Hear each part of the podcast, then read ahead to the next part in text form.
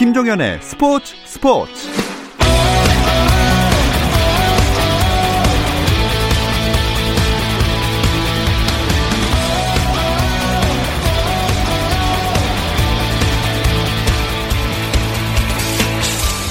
스포츠가 있는 저녁 어떠신가요? 아나운서 김종현입니다. 오늘 하루 스포츠계를 돌아보는 스포츠 타임라인으로 김종현의 스포츠 스포츠 출발합니다.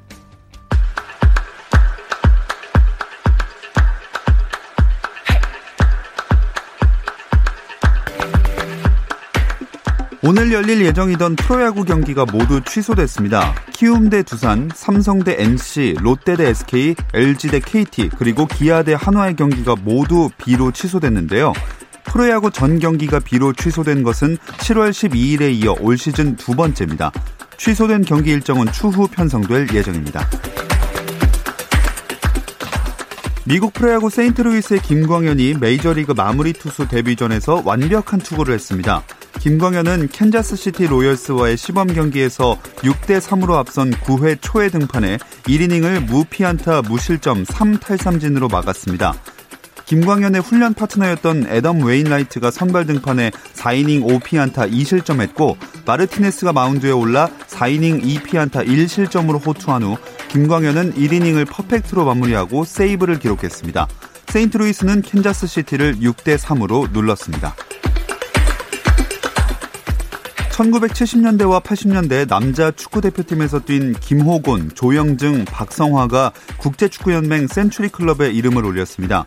센츄리 클럽은 피파가 공인한 A매치에 100경기 이상 출전한 선수 그룹으로 대한축구협회는 오늘 피파가 지난달 30일 센츄리 클럽 명단에 세 사람의 이름을 추가했다며 김호곤은 A매치 117경기, 조영증은 102경기, 박성화는 101경기에 출전했다고 밝혔습니다. 이로써 피파 센츄리 클럽에 가입한 한국 남자 선수는 10명에서 13명으로 늘었습니다. 내년 7월로 연기된 2020 도쿄올림픽 패럴림픽이 오늘로 1년 앞으로 다가온 가운데 토마스 바흐 IOC 위원장이 일본 NHK와의 화상 인터뷰에서 참가자 전원의 안전을 확보할 수 있는 환경이 개최의 조건이라며 세계보건기구의 기준에 따라 올림픽을 개최할 것이라고 말했습니다. 바흐 위원장은 또 도쿄올림픽 조직위원회 등이 검토하고 있는 대회 간소화 대책 가운데 관중 수를 줄이는 방안에 대해서도 선택지에 넣겠다는 뜻을 내비쳤습니다.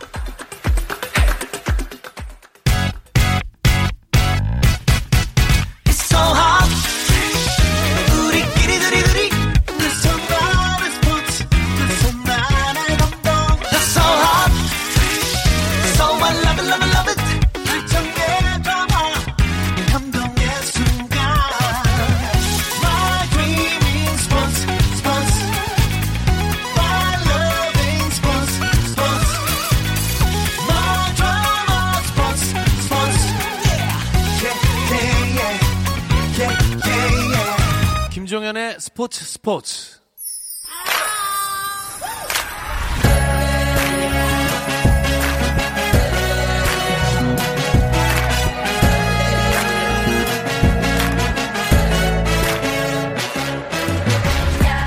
목요일에는 해외 축구 이야기 함께하고 있죠. 라디오의 발롱도르를 꿈꾸는 이건 김정용의 랄롱도르 시작하겠습니다. 풋볼리스트 김정용 기자 나오셨습니다. 안녕하세요. 안녕하세요. 김정용입니다. 그리고 영국에 있는 이건 기자도 연결해 보겠습니다. 안녕하세요.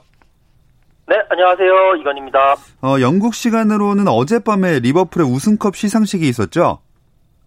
네, 어제 그 리버풀 안필드에서 열린 리버풀과 첼시의 잉글랜드 프리미어리그 37라운드 경기가 끝났습니다. 그리고 끝난 후에 어, 프리미어리그에서 리버풀에게 우승 트로피를 전달하면서 우승 메달까지 받는 그런 시상식을 했는데요. 리버풀은 첼시를 그 이제 그 경기에서 5대 3으로 잡으면서 또 이 우승 세레모니도 정말 기분 좋게 임하는 그런 결과가 나왔습니다. 네, 뭐 관중들은 없었을 테고 아무래도 중계로 팬들도 봤겠네요. 어, 일단 관중석이 관중들이 없었기 때문에 관중석 한쪽에 시상대를 설치를 했고 리버풀 선수들이 일찍 등장을 해서 메달도 받고 또 이게 우승도 우승 트로피도 들고 그랬습니다. 뭐 모하메드 살라 같은 경우에는 이집트 출신이니까 이집트 국기를 몸에 두르고 이제 등장을 해서 또 눈길도 끌었고 또 주장인 조던 핸더슨은 이제 부상 때문에 경기는 못 나서지만 그래도 유니폼을 제대로 입고 마지막에 나오면서 상당히 또 기뻐하는 모습을 보였습니다. 뭐 클럽 감독, 마네, 알렉산더 아놀드 뭐 이런 우승의 주역들도 어, 트로피를 들어, 들어 올리면서 기쁨을 나눴고 또 이제 일본인 선수 그 미나미노가 겨울 이적 시장에 들어왔는데 약간은 조금 어, 애매했었나 봐요. 그런 분위기에 자기가 별로 한 것도 없는데 네. 내가 이렇게 즐겨도 되나? 약간 좀 쭈뼛쭈뼛하게 있으니까 다른 선수들이 와서 그래도 즐기라고 이야기한 모습도 포착이 됐고요. 근데 이제 팬들은 중계로 즐긴 팬들도 있지만 역시나 이 리버풀 팬들에게 열정이 대단한 게 안필드 바깥에 다 몰려가가지고 거기서 어. 폭죽 쏘고 노래 부르고 그렇게 했는데 지금 리버풀도 코로나19가 확산 추세거든요. 예. 그런데도 예. 마스크 안 쓰고 그렇게 모여서 또 향후 코로나19가 더 확산될 것으로 예상됩니다. 네, 아 조금 좀 그런 건 자제해 줬으면 좋겠는데, 네, 저번에도 우승 확정했을 때 그러고 좀 문제인 것 같습니다. 어쨌든 리버풀이 근데 그렇게 이 팬들이 더 환호하고 할 수밖에 없는 이유가 있잖아요. 네, 뭐 너무 오랜만이라서 그렇겠죠. 이제 너무 오랜만입니다. 30년 만이니까요. 자주 우승한 팀은 조금 더 덤덤할 수 있고요. 예. 아예 우승을 못 해본 팀은 얼떨떨하겠죠. 근데 음. 리버풀은 얼마 전에 맨유가 경신하기 전까지만 해도 잉글랜드 최다 우승 기록 보유 팀이었고요. 분명히 최고 명문인데 묘하게 우승만 못했어요. 네. 그 소위 4강 중에 한 팀으로 인정받은 기간에는 나머지 세 팀, 아스널, 맨유, 첼시가 다 우승하는 동안 리버풀은 최대 2위까지밖에 못했고 그 뒤에는 신흥 강호 맨체스터 시티에도 치였죠. 그 와중에 프리미어리그보다 더 어렵다는 UEFA 챔피언스리그는 두 번이나 우승하면서 예. 아 이거는 그냥 귀신이라도 붙은 거 아닌가 이런 생각을 음. 했을 겁니다. 근데 이제 유럽엔 대를 이어서 응원한 축구 팬이 많은데 이를테면 뭐 한 15살 정도의 지난번 우승을 본 사람이 지금 45살이 돼서 이제야 두 번째 우승을 본 거니까 네. 뭐 그러면 안 되는 행동이긴 합니다만 뭐 거리로 나가고 싶은 마음은 음. 이해까지는 되겠습니다. 네. 게다가 그 경기에서도 승리를 했으니까 아마 더 즐거울 수 있었을 것 같습니다. 이번 시즌 리버풀이 홈에서 진짜 강한 모습을 보여줬잖아요. 네. 요즘 리버풀이 갈디자 행보라서 우승 시상식 분위기를 망치지 않을까 우려를 많이 받았습니다. 하지만 홈에서는 역시나 강했고요. 홈에서는 이제 경기를 다 했고 원정 경기만 하나 남았는데 현재까지 홈에서 승리를 딱 한 번밖에 안 놓쳤어요. 음. 무려 18승 1무 엄청난 기록이고요. 승점으로는 55점이 되는데요. 이게 프리미어리그 역사상 단 세 팀만 보유한 기록입니다. 어, 2005, 2006 시즌에 첼시, 2010, 2011 시즌에 맨체스터 유나이티드, 2011, 2012 시즌에 맨체스터 시티 이 세 팀과 나란히 또 홈 최다 승점 동률이 됐고요.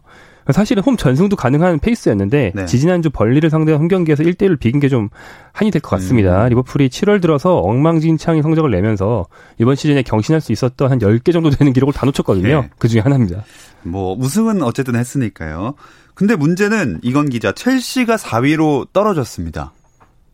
네, 어, 이 첼시가 4위로 떨어지면서 이제 리버풀에게 지면서 떨어졌죠. 그러면서 유럽 챔피언스리그 진출권 경쟁이 아주 아주 재밌게 됐습니다. 이제 이 경기에 앞서 가지고 맨유도 어, 웨스트햄을 홈으로 불러들여서 경기를 했는데 1대1로 비기면서 지금 1등, 2등은 리버풀, 맨시티는 이미 유럽 챔피언스 리그 진출권을 확보를 했고요. 예. 3위, 4위, 5위가 한 장을 놓고 격돌을 하게 되는데 3위가 맨유, 승점 63입니다. 그리고 4위도 첼시인데 맨유와 승점은 63으로 같아요. 그런데 골 득실 차에서 한 15골 정도가 부족해서 4위로 내려앉아 있고 5위가 레스터 시티입니다. 승점 61점 차거든요. 그렇기 때문에 마지막 라운드, 이제 이번 주 일요일에 열리는 마지막 라운드에서 챔피언스리그 티켓 한 장을 놓고 정말 치열하고 음. 처절한 음. 경쟁을 하게 됐습니다. 보는 사람은 좀 재밌어졌을 수도 있겠지만 맨유는 포그바가 내줬던 페널티킥이 진짜 아쉬울 것 같아요. 어, 그 전반 추가 시간이었는데 0대 0으로 팽팽히 맞섰는데 이제 사실 그 전에는 맨유가 웨스트햄을 압도하던 경기였거든요. 그런데 골을 못 넣고 있었는데 전반 추가 시간에 웨스트햄이 프리킥을 했는데 포그바 선수가 깜짝 놀라면서 갑자기 손을 들더라고요. 골키퍼인 줄 아는 골키퍼를 생각할 정도로 손을 어. 들면서 결국 핸드볼 파울을 했고 페널티킥이 선언이 됐고 선제골을 내줬습니다. 그래서 1대1로 비겼는데 뭐 웨스트햄은 이 덕분에 잔류를 확정 지었고 포그바는 경기 이후에 어, 동료들에게도 아, 내, 나의 잘못이다. 내가 미안하다라고 사과한 것으로 알려졌습니다. 네. 자, 이렇게 되면서 다음 시즌 유럽 축구연맹 챔피언스리그 진출 티켓을 가져갈 팀은 최종전이 돼야 다 알 수가 있겠네요. 네, 역시 프리미어리그 하면 드라마입니다. 예. 스토리고요. 우승이 좀 일찍 결정돼서 시시해졌다 싶으니까 4위 싸움이 역대급으로 재밌게 가고 있는데요. 맨유가 오늘 새벽을 비롯해서 사실은 안 좋았어요. 최근 두 번이나 무승부에 그쳤거든요. 네. 그런데 그때마다 첼시랑 레스터 시티는 동시에 계속 져주면서 네. 맨유는 부진해 놓고도 어, 내 부진한데 왜 올라가지? 순위가 점점 올랐어요. 그래서 맨유가 3위, 첼시 4위, 레스터 시티 5위가 됐는데 승점 차가 거의 없습니다. 그래서 최종전 결과에 따라서 세 팀 중에 한 팀은 챔피언스리그 진출 경쟁에서 탈락하게 됩니다. 음, 최종전 대진으로 봤을 때는 어떤 팀이 유리하다고 보시나요? 일단 레스터 시티와 맨유의 맞대결이 있습니다. 예. 레스터가 홈인데요. 이 경기에서 맨체스터 유나이티드는 무승부만 거둬도 자력으로 챔피언스리그 진출 확정할 수 있고요. 레스터는 꼭 승리해야 됩니다. 음. 요즘 레스터 시티가 상당히 부진하기 때문에 현재로서는 맨유가 가장 유리하다고 보는 게 맞을 것 같고요. 동시에 첼시는 울버햄턴과 홈 경기를 갔는데 첼시는 무승부만 하면 자력 진출이긴 합니다만 요즘 워낙 부진해서 유리하다고 하기가 좀 힘들 것 같고 또 울버햄턴도 6위에 있는 강팀이에요. 첼시의 현재 경기력을 생각하면 첼시가 유리하다고 할 수 없죠. 그래서 어. 세팀 모두 아주 아슬아슬한 백척간도에 서 있습니다. 네. 이건 기자, 영국 현지에서는 어떤 전망들이 나오고 있나요?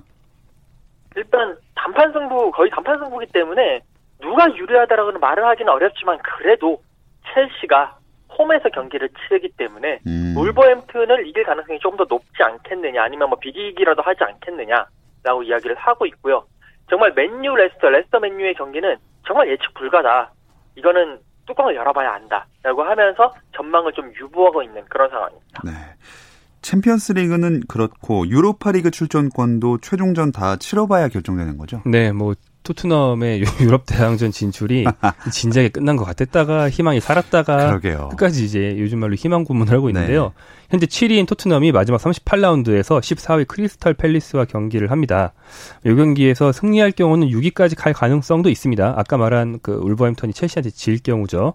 그러면 6위로 올라가면 유로파리그 나갈 수 있게 되고요. 뭐 이제 경우의 수를 따져 본다면 7위까지 출전권이 밀릴 가능성도 있기 때문에 토트넘은 여전히 끝까지 희망을 음. 놓지 않고 있습니다.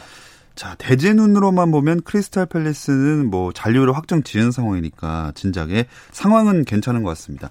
그래도 최종전에 워낙 이것저것 많은 게 걸려 있다 보니까 낙관하기는 어려운 것 같아요.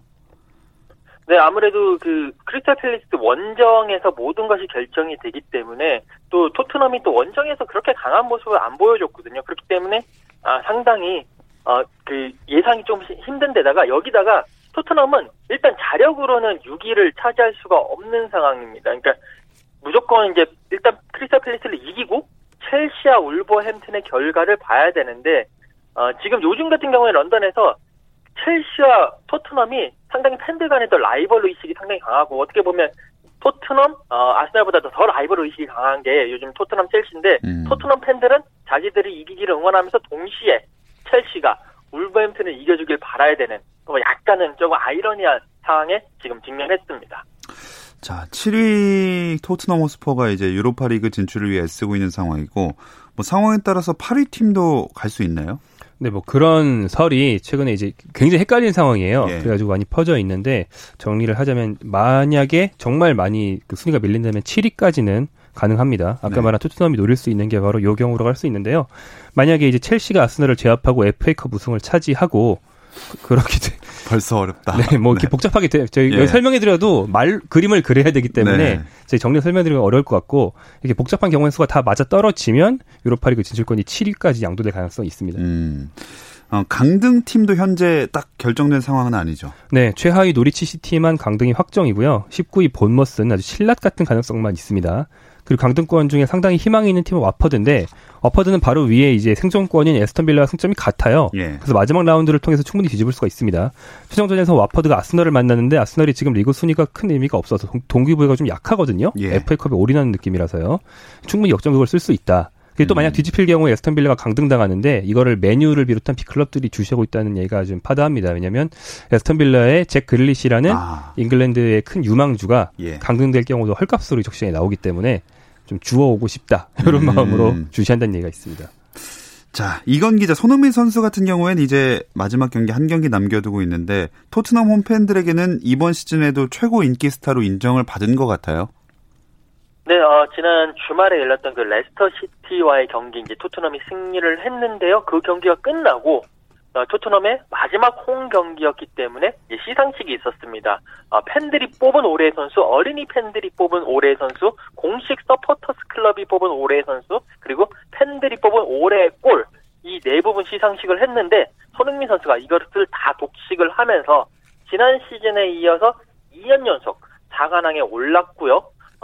어, 토트넘의 에이스로 완전히 인증을 했습니다. 어, 손흥민 선수도 경기 후에 저 팬들에게 감사한데 팬들이 지금 여기 없어가지고 너무 아쉽다 음. 하면서 다음 시즌엔 좀 더 좋은 모습 보이겠다라고 이야기를 했습니다. 네, 지난 경기에 그 자책골로 변경된 게 조금 아쉽게 느껴지긴 하네요. 네, 손흥민 선수가 리그 12호 골을 넣은 줄 알았는데 자책골로 정정됐어요. 네. 상황이 전반 6분 정도에 손흥민이 슛을 날렸는데 레스터 시티 수비수 저스틴을 맞고 굴절돼서 들어갔습니다. 처음에는 어, 공식 화면에 손흥민 골이라고 표기됐다가 네. 추후에 이제 골 판독 위원회에서 수비수를 맞고 많이 꺾였으니까 자책골이라고 정정을 했는데 사실 좀 아쉬워요. 손흥민이 뭐 2년 전 같은 경우에 손흥민 동료 케인은 자기 동료 에릭센이 날린 슛을 자기 흐치고 들어갔다고 진짜 박박 우겨서 자기 골로 만든 적도 있거든요. 예. 그 손흥민 특유의 가마차기가 충분히 골문을 노린 슛이었고 이게 굴절되면 보통 그냥 굴절돼서 슛이 골이라고 인정을 하지 자책골로 하는 경우는 잘 없는데 예. 굳이 빼앗아 가는 건 손흥민한테도 가혹할 뿐 아니라 그 졸지에 자책골을 하나 기록하게 된 저스틴 선수한테는 어, 상당히 어, 상당히 가혹합니다. 그 생각을 안 해봤네요. 네, 네 아, 뭐 누이 좋고 매부 좋을 수 있었는데 어쨌든 자책골로 기록이 됐습니다. 프리미어리그 득점왕 경쟁은 잠시 쉬었다 와서 살펴보도록 하겠습니다.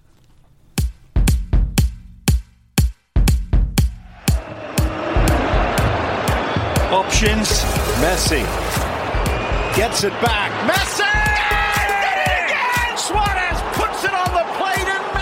현장의 소리, 레전드들의 이야기. 스포츠 스포츠에서 모두 다 만나보세요. 김정현의 스포츠 스포츠. 해외 축구 이야기를 나누는 라디오의 발롱도르 이건 김정용의 랄롱도르 듣고 계시고요. 풋볼리스트 김정용 기자, 영국에 있는 이건 기자와 함께하고 있습니다. 이건 기자, 프리미어리그 득점왕 경쟁은 어떤 상황입니까? 어, 득점 경쟁 그 순위를 한번 살펴보면요. 레스터시티의 제이미 바디가 23골로 1위를 달리고 있습니다. 그 밑을 사우스햄튼의 공격수인 어, 대니 잉스가 21골을 넣으면서 2골 차로 접근을 했고요. 아스날의 오바메양이 20골, 리버풀의 살라가 19골, 어, 그리고 맨시티의 스털링이 19골로 1위부터 5위를 차지하고 있고요. 어, 참고로 토트넘의 케인은 17골, 손흥민 선수는 리그 11골로 17위에 올라와 음. 있습니다.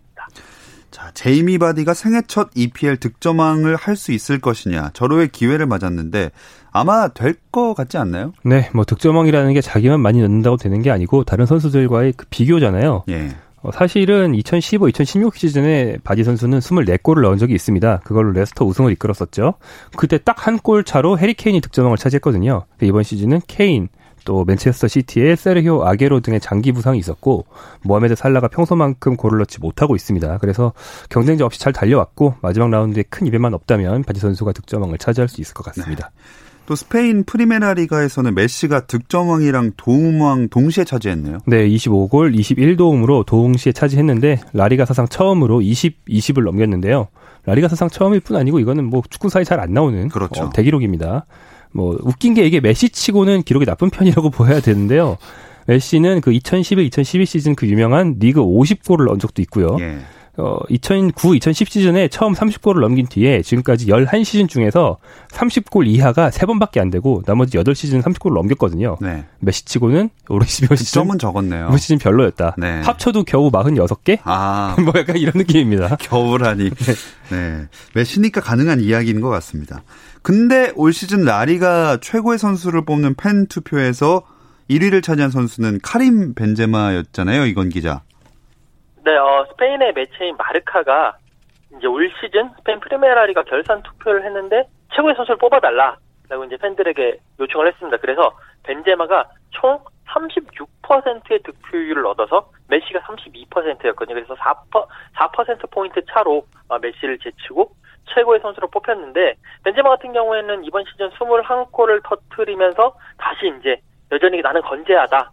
라는 어, 이야기를 이제 나는 그런 모습을 보였고 레알 마드리드의 그 2016, 2017 시즌 이후에 3년 만에 우승, 통산 34번째 우승에 힘을 보탰는데 다만 이제 여기서 좀 고려해야 될 게 이 마르카라는 매체가 아무래도 레알 마드리드에 우호적이고 레알 마드리드를 많이 좋아하는 매체입니다. 팬들도 그쪽을 좋아할 수밖에 없는 팬들이 많이 모였다라는 것을 음. 좀 감안을 하고 봐야 될 것 같습니다. 그렇다면 이건 기자가 볼 때 라리가의 2019-20 시즌은 어떻게 평가할 수 있을까요? 어, 일단 레알 마드리드는 젊음을 앞세워서 우승컵을 3년 만에 탈환했고 늙어가고 있는 바르셀로나는 메시가 그래도 2위까지 끌고 왔고 빅2 체제가 공고화되는 와중에 그라나다가 7위로 오르면서 돌풍을 일으켰다. 이렇게 정리를 할 수가 있을 것 음. 같습니다. 김정용 기자도 한번 들어볼게요. 네, 어, 이건 기자가 마침 팀 중심으로 얘기를 해서 저는 선수 중심으로 정리를 했거든요. 네네. 호흡이 잘 맞는 것 같습니다. 멀리서도. 네, 예. 뭐 메날도 시대가 확실히 끝났다. 아. 이제야 완전히 끝났다 이렇게 보시면 되겠는데요. 크리스티아노 호날두가 뭐 라리가를 떠난 건 2년 전이고요. 그 뒤로 리오넬 메시의 압도적인 카리스마로 바르셀로나의 최소한 그 챔피언스리그 말고 정기리그에서는 대적할 팀이 없었어요. 예. 그런데 이번 시즌은 메시가 아까 말한 것처럼 엄청난 활약을 했음에도 불구하고 바르셀로나가 우승을 놓쳤거든요. 그러면서 메시가 날고 기어도 바르셀로나가 늘 우승하는 게 아니라는 음. 그런 게 보였고요. 다만 그렇다고 해서 호날두 메시 이후에 슈퍼스타가 나왔냐? 또 그게 나오지를 못했어요. 아까 말한 벤제마나 또 함께 레알 우승을 이끈 라모스 모두 30대 선수고요. 바르셀로나의 그리즈만 레알 마드리드의 아자르 모두 기대에 못 미쳤거든요. 네. 그래서 새로운 슈퍼스타 탄생을 다음 시즌으로 미뤘습니다. 네. 발렌시아 그리고 이강인 선수에게는 조금 아쉬움이 남는 시즌이었죠. 네, 이강인 선수는 사실 이번 시즌 초에 감독이 한번 바뀌면서 어, 출장 기회가 좀 늘어났습니다. 당시에 어, 본인의 첫 정규리그 선발 출장 경기에서 데뷔골을 넣으면서 어, 뛰게 해주면 골을 넣는다. 음. 역시 스타다. 이런 평가도 받았고 발렌시아 역사상 최연소 외국인 득점자 기록도 세웠어요. 하지만 어, 주전 경쟁에서 어려움을 좀 겪었고요. 작년 11월 말부터 부상을 입었다가 돌아온 뒤에 살짝 부진했던 것도 좀 아쉬웠습니다. 그리고 코로나 19로 리그가 중단됐다 재개된 후에 멋진 중거리 슛을 한 골을 추가해서 이번 시즌 두 골을 넣었는데요. 아쉬운 건 골과 퇴장이 같다. 이번 시즌 두 차례 퇴장을 당했거든요. 예. 그것도 상대가 상당히 화려해서 기억이 많이 남아요. 아틀레티코 마드리드 상대로 하나, 레알 마드리드 상대로 하나 음. 두번 퇴장을 당했는데 이렇게 수비할 때 좀 요령이 없는 부분은 좀 개선이 필요하다는 걸 노출했습니다. 네, 뭐 장점도 약점도 드러났던 시즌이 아니었나 생각을 해봅니다. 우승을 놓친 바르셀로나는 포체티노 감독에게 러브콜을 보내고 있다. 이건 기자 이런 얘기도 나오더라고요.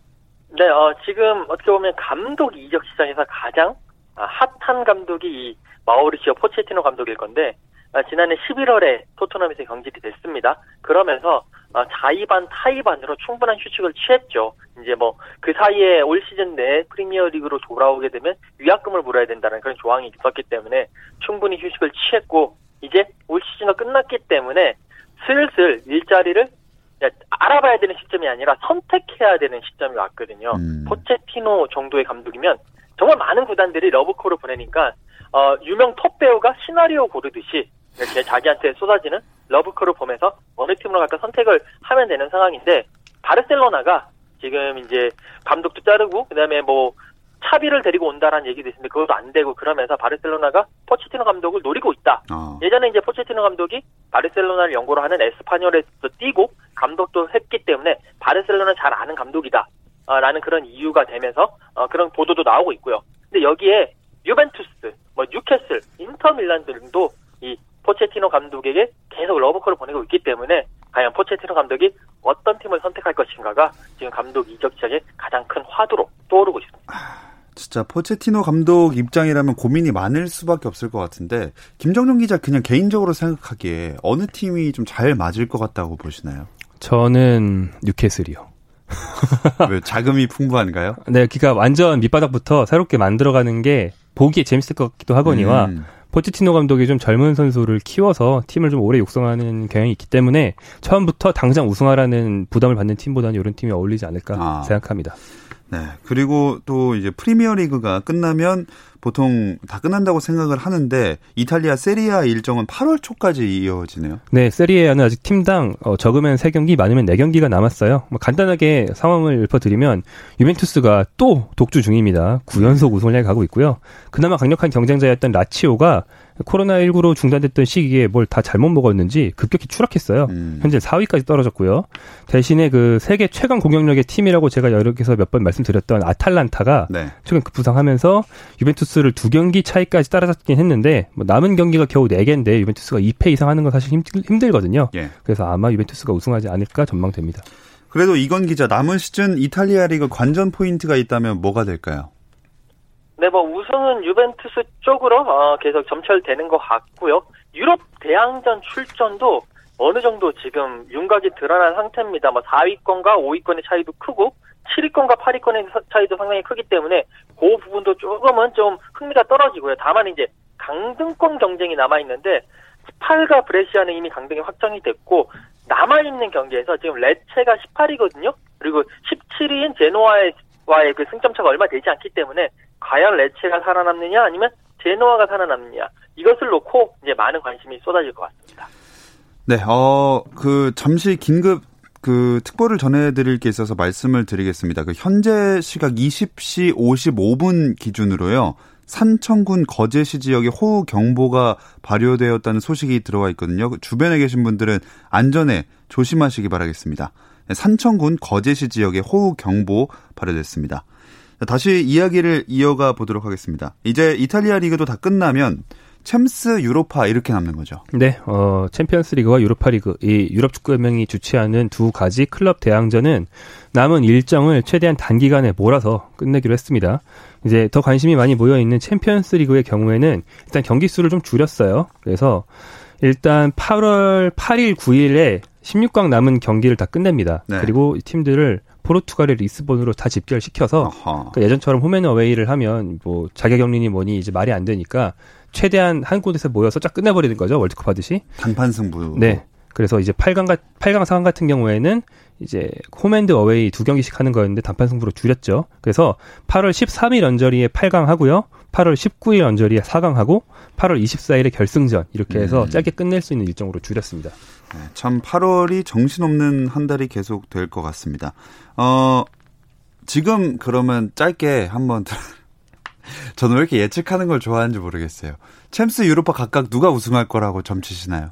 어, 저 솔직히 준비한 게 아니지 않습니까? 예. 챔피언스 리그만 하겠습니다. 알겠습니다. 네, 챔피언스 리그 바이에른 뮌헨 가고 싶고요. 아, 저번에 맞, 맞다 하셨었죠. 네, 근데 이제 그게 똑같은 얘기를 반복하자는 게 아니고 음. 바이에른 뮌헨이 지금 상당히 공격적으로 야심 있는 행보 많이 보이고 있고 예. 동기부여가 떨어질 수 있는 핵심 스타 선수들 재계약 얘기가 많이 들리고 있어서 네. 챔피언스리그 동기부여 잘 될 것 같습니다. 이건 기자도 팀명만 들어보겠습니다. 시작. 네, 바이에른 미넨 유로파는 맨유입니다. 어, 유로파 맨유 알겠습니다. 오늘 랄롱도로 여기서 마치도록 하겠습니다. 이건 기자, 김정유 기자, 고맙습니다. 감사합니다. 고맙습니다. 내일도 별일 없으면 다시 좀 들어주세요. 김종현의 스포츠 스포츠.